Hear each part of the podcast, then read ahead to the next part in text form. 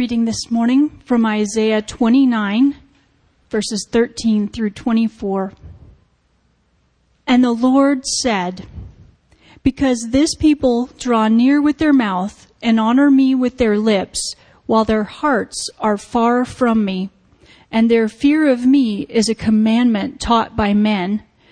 Therefore, behold, I will again do wonderful things with this people, with wonder upon wonder and the wisdom of their wise men shall perish, and the discernment of their discerning men shall be hidden.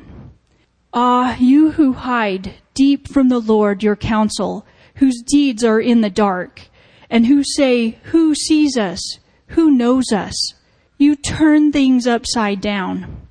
Shall the potter be regarded as the clay, that the thing which made should say of its maker, He did not make me? Or the thing formed say of him who formed it, he has no understanding. Is it not yet a very little while until Lebanon shall be turned into a fruitful field, and the fruitful field shall be regarded as a forest? In that day the deaf shall hear the words of a book, and out of their gloom and darkness the eyes of the blind shall see. The meek shall obtain fresh joy in the Lord, and the poor among mankind shall exult in the Holy One of Israel. And the ruthless shall come to nothing, and the scoffer cease, and all who watch to do evil shall be cut off. Who by a word make a man out of an offender, and lay a snare for him who reproves in the gate. And with an empty plea turn aside him who is in the right. Therefore, thus says the Lord, who redeemed Abraham concerning the house of Jacob. Jacob shall no more be ashamed, no more shall his face grow pale, for when he sees his children, the work of his hands in his midst, they will sanctify my name. They will sanctify the Holy One of Jacob and will stand in awe of the God of Israel. And those who go astray in spirit will come to understanding, and those who murmur will accept instruction. Amen. Thank you. Good morning. It seems that since the beginning of time, we have been in the practice of hiding, and especially hiding from God in our lives.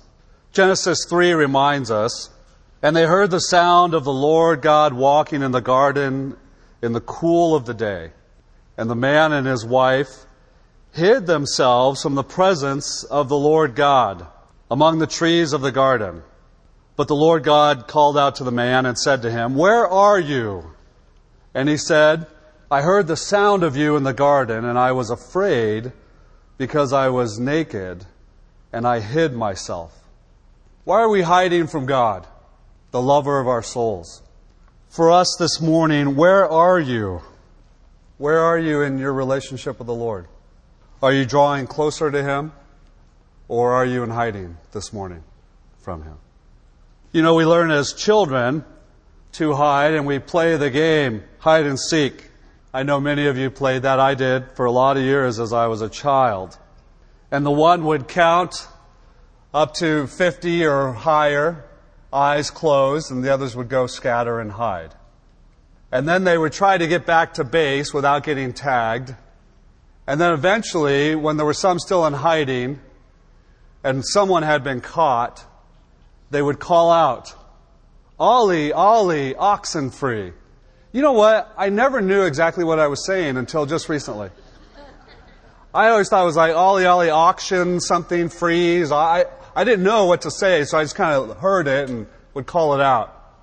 Ollie Ollie oxen free. All in. All in. Come all in, you are free to come in. That's what Ollie Ollie oxen free means. All in, all in, you're free to come in. I think the Lord wants us to stop hiding to be freed from our sin, to come in to Him and receive His forgiveness and His grace I believe he's calling out to all of us, all in, all in. Come freely home, all in. Let's pray for that this morning. Heavenly Father, I pray this morning for this body of Christ. I thank you for each and every one who's here this morning. And I pray through your Holy Spirit that you would minister to us. And Father, I know there's some in this room who are hiding from you this morning. They're hiding in their brokenness, hiding because they're ashamed, hiding because they don't want to deal with life and with all that's going on with them. And I just pray that you will free them up. I pray that they would see your grace and receive it. I pray that they would recognize how much you love them. And so, Father, help us if we're in hiding. Help us to come into your loving arms. Father, we acknowledge you as our Lord and Savior. Do your amazing work this morning in the hearts of this body. In your precious name, amen. You know, one of the things when I was a child that I also realized is that when I was the one who would go out and hide, you realize when you find your hiding place, it's awfully dark there, isn't it?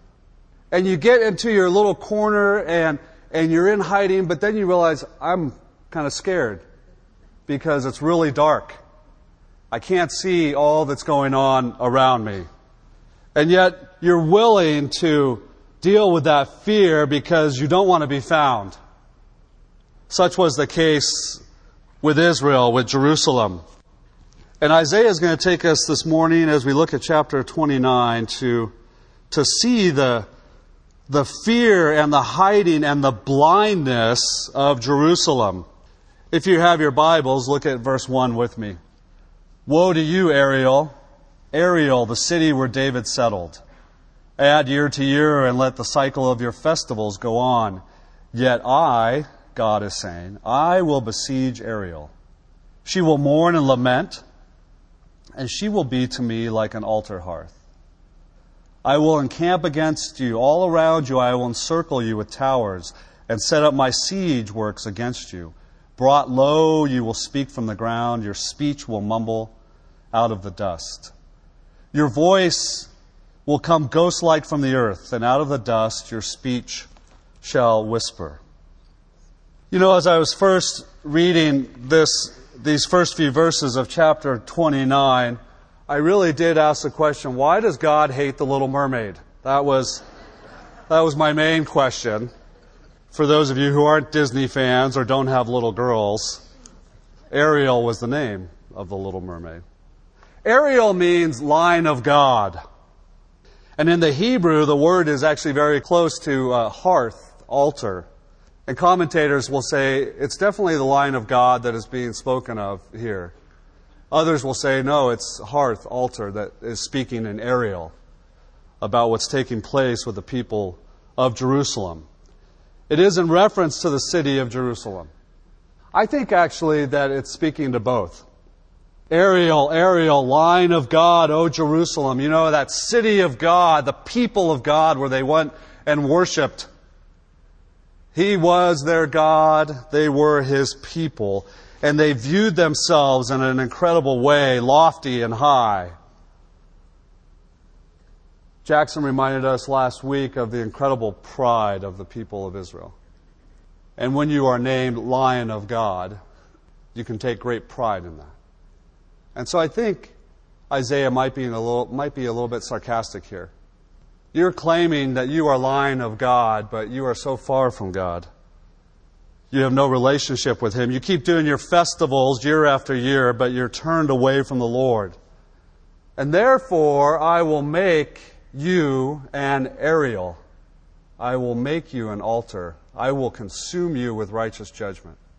And you will become an Ariel, that place that will go through the refining fire of our Lord. The relationship with God at this point has really become, I believe, for the people of Israel that God is, is an enemy. And I think they view him that way. And God certainly is responding and he's saying very clearly, I'm the one who is going to encamp around you. I am the one who is going to break you down. I am. We know that he's going to use the Assyrian people to do that, but he doesn't bring them up in this chapter, does he? He's making it very clear I'm the one who's coming against you. And I think it's this incredible relationship. God is not their enemy, but Israel, I think, believes he is. But he is going to bring his righteous judgment. And one of the great spiritual truths that we can never forget as we go through Isaiah is that God's righteous judgment upon sin, our sin, is always redemptive. Always. And sometimes as we read Isaiah and we go, boy, this is awfully harsh. You need to understand something about the loving Lord. His work, His refining fire in our life is always redemptive. When we choose to walk away from Him, when we choose to sin against Him, and He's trying to bring us back, and He's placing His righteous judgment upon us, it's redemptive. He wants to make us whole again. He wants to call us back into His presence. You know, I think a lot of times of when we were kids growing up, especially as teenagers, did you ever yell at your parents, I hate you? I hate you. They restricted you in some way. They were maybe disciplining you. They knew that if you were going to go to a certain party, it would have destructive consequences. And so you yell at them, I hate you. And it breaks the heart of the parent, doesn't it? How do you think God felt with his people? Because really, that's where they were with him. We hate you, God. We don't want anything to do with you. We don't want to hear from you. We don't want to receive from you. Don't tell us what to do. But it's amazing God's incredible pursuit. We never stop loving our children, do we? And one thing you can never forget about God, He never stops loving you, ever. We're the ones who stop loving Him. We're going to see, though, how His love and His redemptive work plays out in these next verses. Look at verse 5 with me. It's a total shift. He's saying in the first four verses, I'm going to judge you, Ariel. But then he goes to this, verse 5. But your many enemies, those who are coming against you, they are going to become like fine dust, the ruthless hordes like a blown chaff. Suddenly, in an instant, the Lord God Almighty will come with thunder and earthquake and great noise, with a windstorm and tempest and flames of devouring fire. And those nations that fight against Ariel, against Jerusalem, those that attack her in her fortresses and besiege her, it will be to them as a dream, as a vision in the night, as when a hungry man dreams that he's eating, but he awakens and his hunger remains. As when a thirsty man dreams that he is drinking, but he awakens and he is faint. His thirst is unquenched. So will it be with the hordes of all of the nations that fight against Mount Zion. I am going to judge you for your sin and your rebellion. And at the same time, this is the beauty of God and His love relationship with His people. The Lord becomes our defender. The Lord is our salvation. The Lord is our rock. Will we repent and turn back to Him? He will deliver us from this brokenness, from this sin. Our God, it is shown in these verses, is omnipotent. Our God is sovereign. He has His hand on all of the nations. He has complete power over them. You see, the enemy thinks they can come in and wipe out God's people. But God will not be mocked. You see, our spiritual enemy, Satan, thinks that he can defeat you as children of God. He cannot. Because Christ who lives in us is more powerful than the enemy, Satan. You need to always know that. If you're a child of God, the enemy cannot defeat you ultimately. Because Christ lives in you. God will not be mocked.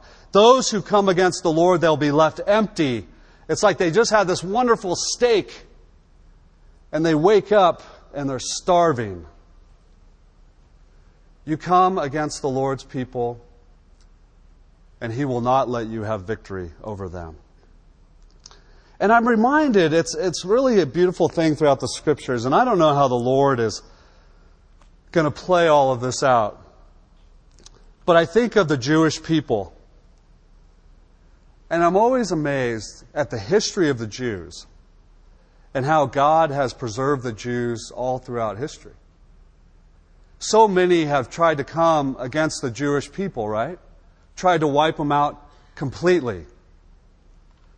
Hitler's our great example of coming in and wanting to wipe all of them out, the Holocaust being one of the worst crimes against humanity. Purely satanic. Yet, in all those amazing attempts to destroy the Jewish people, all the different nations who've tried to come against them, and especially in, in, World War II and as they were attacking the Jews, what happened is allies formed. And they came in and they fought against Hitler and his army, and the Jewish people were delivered and rescued and saved. Awareness of what was going on went all over the world. And on May 14th, 1948, Israel became a nation. Again, the Lord says there's no more Jew or Gentile. It's purely where our hearts are in Christ. But I do know one thing that God seems to have his special hand upon the Jewish people. And the one thing I know for certain is that he never stops pursuing their hearts. That they would, like all of us, surrender their hearts to Jesus Christ. You can't want to come and attack my people, you will not have victory over that. Here's what I do know. If you want to live life as an enemy of God, it leads to utter dissatisfaction. It leads to utter emptiness, ultimate destruction, eternal destruction, separated from God forever. And what God does is He releases us unto ourselves. We demand things from God. We want for ourselves. We want to live in rebellion against God. We don't want to hear from Him. We want to treat Him as an enemy. We want to live with our own strength and in our own stuff, our own sin. Look what He says in verse 9. Be stunned and amazed, blind yourself and be sightless. Be drunk, but not from wine, stagger, but not from beer. The Lord has brought over you a deep sleep. He has sealed your eyes, the prophets. He has covered your heads the seers. God is delivering his people over to what they demand. Why would the Lord close their eyes? Again, the truth is their hearts are far away. They don't want to hear from God. All of their leaders, their prophets and seers, they're just putting out their own stuff. They're not hearing from the Lord. Why does he close their eyes? Because, again, they want to stay in hiding. They don't want to deal with God. They don't want to receive from Him His loving grace. And they want to stay stuck in their sin. They like their place that they're at. God turns them over to the desires of their heart. Here's what Romans 1 says Although they knew God, they did not honor him as God or give thanks to him, but they became futile in their thinking and their foolish hearts were darkened. They claimed to be wise, but they became fools. They exchanged the glory of immortal God for images resembling mortal man and birds and animals and creeping things. Therefore, verse 24 of, of Romans 1 says this Therefore, God gave them over to their lust, to their desires of their heart to the impurity, to the dishonoring of their bodies among themselves, because they exchanged the truth for God for a lie. Why are we trying to hide from God? You know, it's really a dark place. It really is.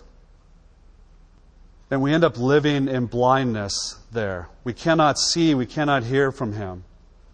We are distant from Him. And one thing that you need to know is that the whole time that you're in hiding, our Lord God is calling out, like He did to Adam and Eve, Where are you? Stop hiding. Where are you? Come out from that place of hiding. Ollie, Ollie, oxen free.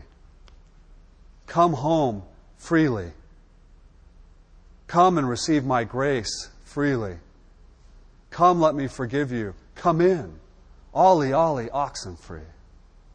Why are we hiding from God? We hide in our Christian practice. Look at verse 1 of chapter 29. Woe to you, Ariel, Ariel, the city of David, settled there. Add year to year and let your cycle of festivals go on. So basically, all year long, they're celebrating all these festivals of God, and yet their hearts are not even close to Him.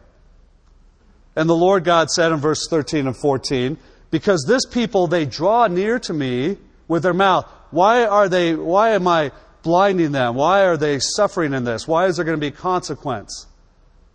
Because this people draw near to me with their mouth, they honor me with their lips, while their hearts are far from me. And their fear of me is a commandment taught by men. The only fear they have of the Lord, it's only what they know intellectually. They're not experiencing the wrath of the Lord. Jesus said this in Matthew 23 Woe to you, teachers of the Pharisees, you hypocrites! You're like whitewashed tombs. You look beautiful on the outside, but inside, you are full of the bones of the dead and everything unclean. We really can look so glossy on the outside, can't we? We do it very well. You guys get all showered up and comb your hair and brush your teeth, and you come to church and you look awfully nice this morning. But where are you with God? We can do an awful lot of ministry.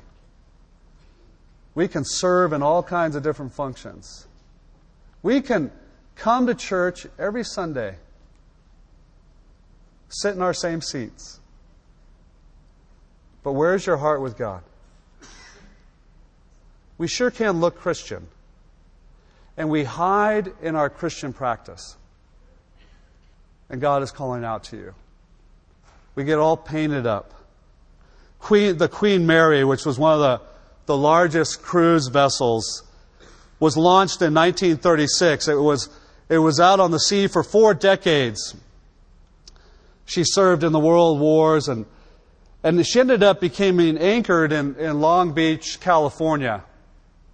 And as they, they what they were going to do is they're going to make it a wonderful place to visit and actually a hotel and restaurant and make it really wonderful, but they had to do some work and do some repainting and, and they had, she had three incredible uh, smokestacks. And they took those off to repaint them and you know get them all polished up. And as they set them on the dock, they literally all three of them crumbled, absolutely crumbled. Three quarter inch steel crumbled, and all that was left was the 39 layers of paint over all those years. Literally. All of the metal had rusted out. And all that was left was this paint, and it was all wilted all over the dock. Why are we hiding in our Christian practice, trying to paint ourselves up, when our insides are dead? Let us call out to Christ.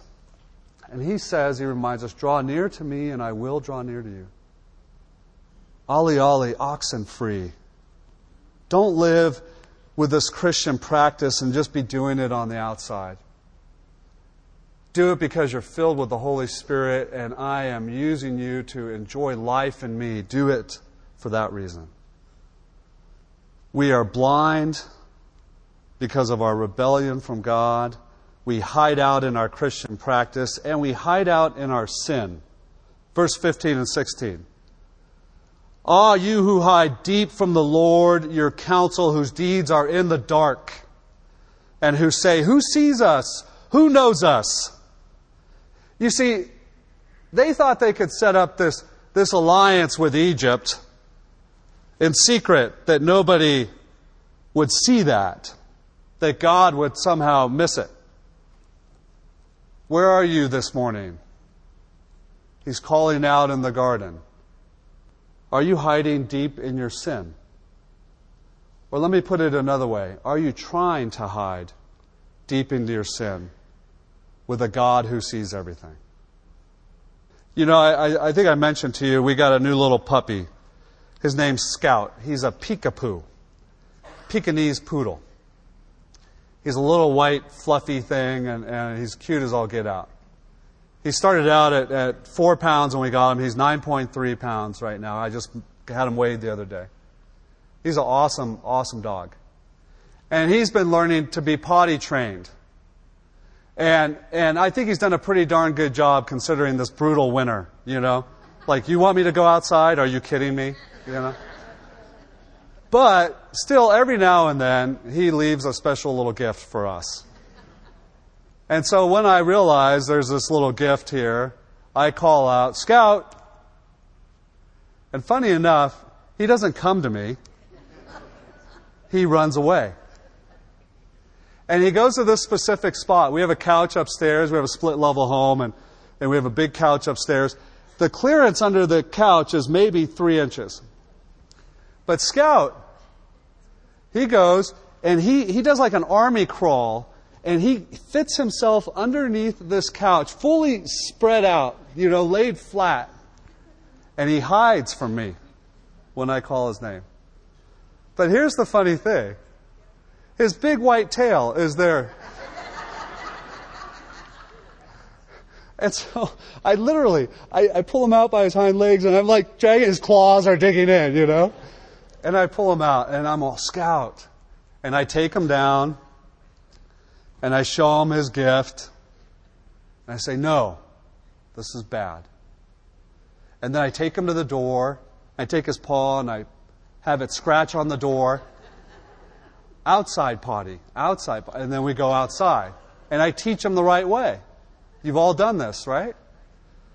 We hide in our sin. We think that God does not see us. Do we think we're hiding in the dark and God doesn't see when we click on to our next porn site that we're going to look at? Do you think we're hiding from God when we fudge the numbers on our taxes that are due here shortly? Do we think we hide from God when we gossip about our brother or sister in the Lord and that the Lord's not aware of that? Do you think we hide from God when in our minds and in our hearts we're trying to figure out a way to divorce our spouse and leave them? Do you think God doesn't want to enter in right in the middle of that and minister to you and draw you back unto Himself and take you from a place of destruction back into life? Because He does. We create this distance with the Lord and our sin. We've lost our self service from Him when we get far away and we continue to sin. And God looks at us again like little children who hide under a blanket in the middle of the living room and think mom and dad don't see them there. Of course, He knows what's going on. Of course, He sees us. But more than just seeing us, He wants us to be freed from our sin. Do you understand that? He doesn't come to lay this heavy judgment on you. He wants you to be freed from your sin that you're hiding in. Let Him do that because He does, and He will, and He can. Because He has conquered sin and death. Where are you? Are you hiding deep in that place? Ollie, Ollie, oxen free. Come into the arms of Jesus and receive forgiveness. Because there is therefore no condemnation for those who are in Christ Jesus. For the law of the Spirit of life has set you free from the law of sin and death. And so come in and receive your freedom, and receive forgiveness, and receive amazing grace we hide in our sin. One of the other areas that we hide in is we hide by taking on a new identity. We get involved in identity theft. Have you ever had someone steal your identity?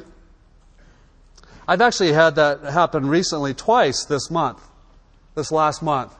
I had, I had one deal where people were trying to tap into my accounts, and this is the way they were trying to do it. They sent me an American Express uh, check $8.12. And they said, hey, when you closed out your account, you had a little bit of a refund here, so deposit this check.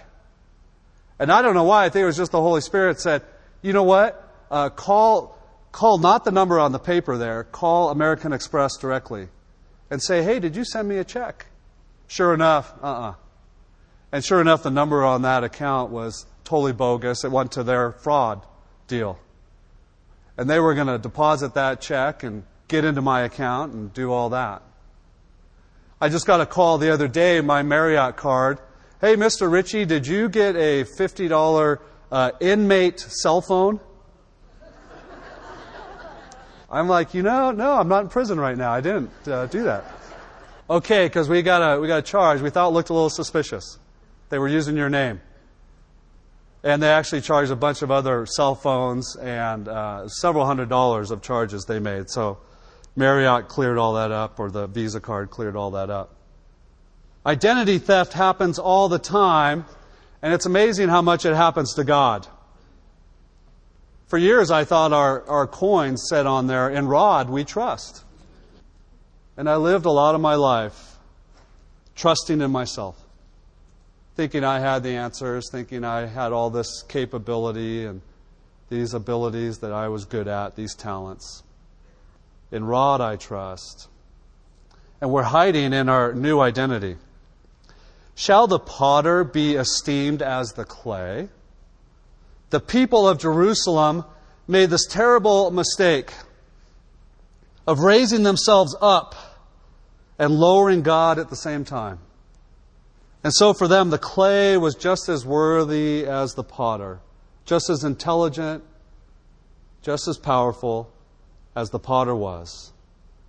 And their new credit card said Pete and Patty Potter. What incredible pride, right? We need to stop stealing God's identity thinking that we have all the answers, thinking that we can save ourselves, thinking that we can get out of this sin that has taken us to a dark place. He's the only one who can deliver us from that. He's the only one who can deliver us from our enemies. We can't do it. Stop stealing his identity. Come out of hiding. Ollie, Ollie, oxen free. Let us live as Chad and Cynthia Clay let us be molded by Him, transformed by Him, made into a new creation, and loved as His children. Let us come to that place. Come out of hiding and see again and receive life. You see, God is a God of restoration. In that day, verse 17 goes on, in that day there's going to be all of this wonderful change that God is going to do. Lebanon will be turned into a fertile field, and the fertile field will seem like a, a forest. In that day, ultimately, when Christ reigns, presently, as Christ reigns in your heart and empowers you through the Holy Spirit. I think there's even some of this in Isaiah that is speaking maybe to the Holy Spirit's work at Pentecost when the scrolls are open and they actually see and understand and hear the words of God. But ultimately, it's going to be fulfilled in Christ's reign when he returns. Pride will be stripped away, those towering cedars of Lebanon, those trees that were held in high esteem in the people, that's going to be all stripped down. And this fertile field, all of a sudden, that's going to start to grow. And it's going to be as a forest. Life, new life. Life that isn't filled with pride, but filled with trust in the Lord God Almighty. Life that is filled with joy. They're going to have joy in hearing God's word and receiving from Him.